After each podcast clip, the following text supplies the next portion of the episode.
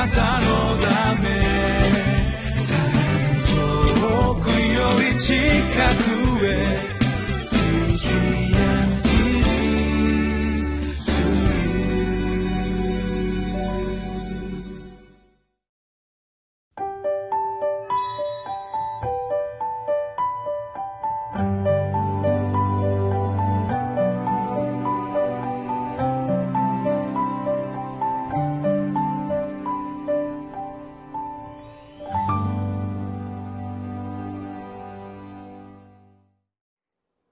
にちは。岸和田北聖書協会牧師の栗原澄人です。2月7日火曜日。タイトルは安息日命を生かす日、えー、私たちも、えー、安息日、えー、過ごしていますけれども、えこれは一体どういう日なのか一緒に考えていきたいと思います。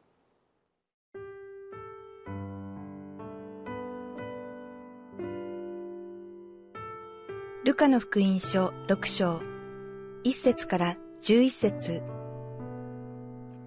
ある安息日にイエスが麦畑を通っておられたとき、弟子たちは麦の穂を摘んで手で揉み出しては食べていた。すると、あるパリサイ人たちが言った。なぜあなた方は安息日にしてはならないことをするのですか？イエスは彼らに答えて言われた。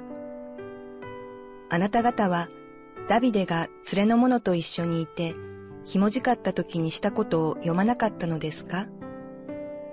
ダビデは神の家に入って、祭司以外のものは誰も食べてはならない備えのパンを取って、自分も食べたし、友の者にも与えたではありませんか？そして彼らに言われた。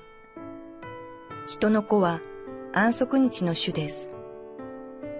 別の安息日にイエスは街道に入って教えておられた。そこに右手の苗えた人がいた。そこで立法学者、パリサイ人たちは、イエスが安息日に人を治すかどうかじっと見ていた。彼を訴える口実を見つけるためであった。イエスは彼らの考えをよく知っておられた。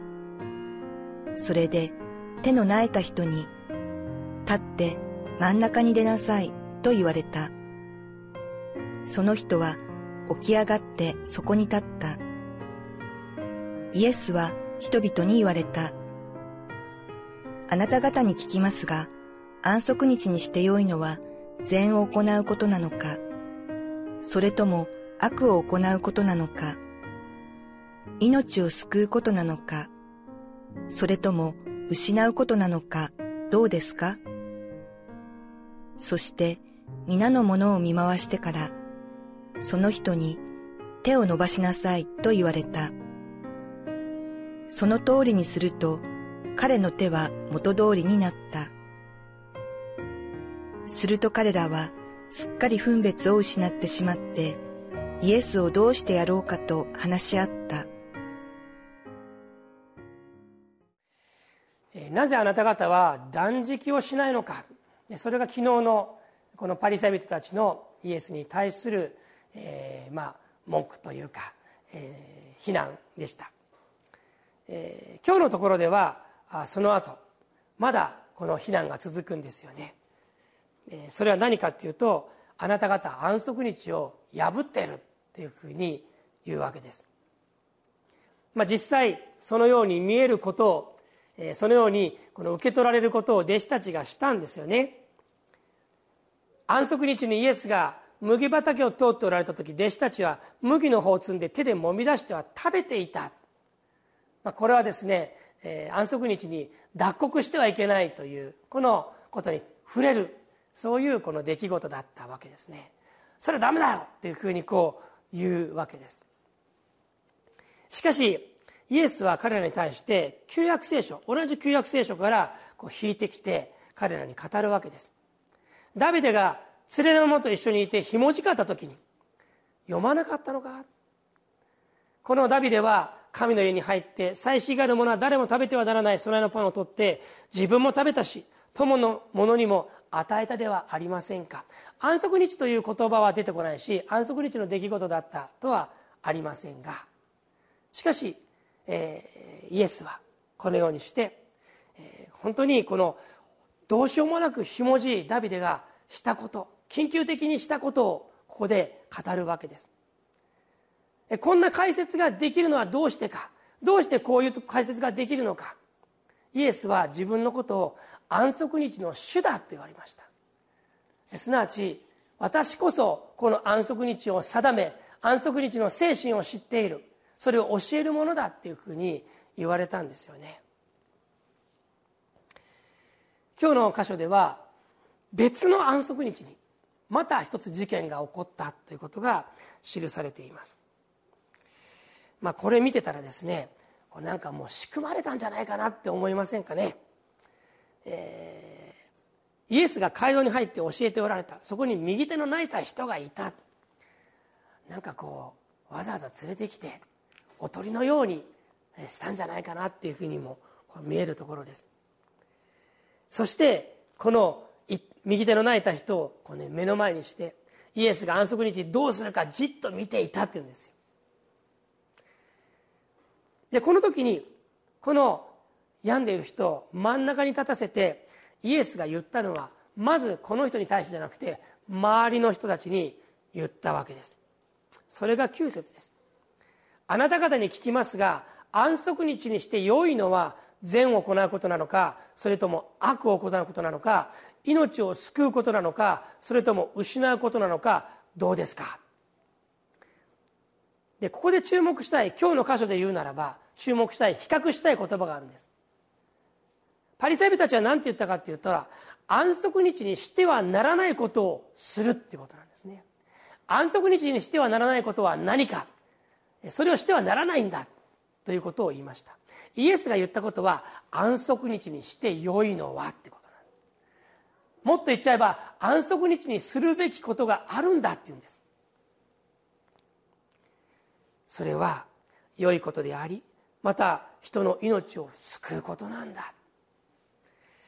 安息日っていうとですねあれしちゃいけないこれしちゃいけないっていうのが出てくるんです。でも安息日こそしなければならないことがあるだろうとイエスは言われたんですね、まあ、考えてみたら安息日ということ自体がどこから来てるのか、えー、最初来たのは創世記ですよね。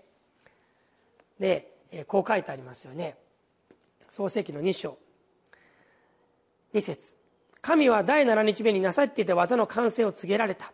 すなわち第7日目になさっていた全ての技を休まれた。神は第7日目を祝福しこの日を聖であるとされた。それはその日に神がなさっていた全ての創造の技を休まれたからである。そうです。安息日というのは技を休む日だというふうにこれ見ても分かります。そうです。だから技は休まなければならない。いろんなことをしないっていうことですよね。それが強調されるんです。しかし注目したいのは何か。この最初に言われていることですよね。神は第7日目になさっていた技の完成を告げられたんです。そしてその完成を告げるということがすなわちなさっていた全ての技を休むということだった。技を休んで完成を告げられる。その作ったものはどんなもの？全て良い。創世記に一緒に書いてありますね。全て良かった。本当にグッド。素晴らしいということを示すために安息日は定められたんだ。ということです。残念ながら人間に罪が入ってきたために全てを良いということはできなくなってしまった。けれどもイエスはそんな世界に人として来てくださってこの罪の中から人を救うために来てくださった。ですからイエスこそ安息日にしてはならないことはこうでこうでこうでではなくて安息日にすべきこと安息日にして良いことはこれだということが、言うことができた。そういうことをおっしゃることができたわけです。どうでしょうか。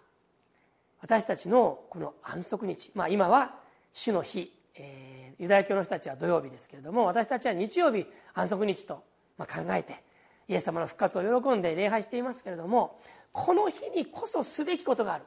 日曜日はこれをしちゃダメあれをしちゃダメって私たちはま考えます。それも大事です。でも日曜日この日こそ私たちがすべきことがあるということをよく考えていきたいと思います。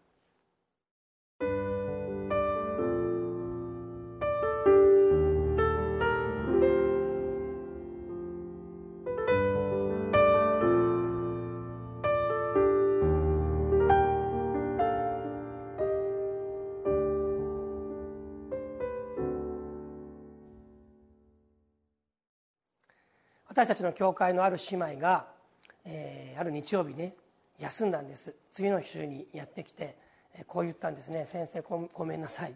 このまま休んでしまいました。どうしましたか?」行く前に電話がかかってきて友達からだったんです「死にたい」って言った。あなたのとこに行きたいって言った。えー、これから教会行くのにって思ったらしいですけども彼女はその方を受け入れてそして家でお話を聞いたって。私はそれこそ本当に日曜日にしなければならないことじゃないですか？神様にも感謝して共に喜びました。一言祈りましょう。天の地の神様安息日にしてはならないこと私たちはよく考えますけれどもしかし安息日こそするべきことしてよいことやしなければならないこと人を救うことまた良いことをすること私たちにあなたがその道を示してください。イエス・キリストの皆によって祈ります。アーメン。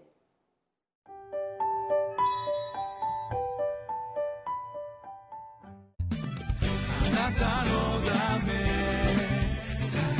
遠くより近く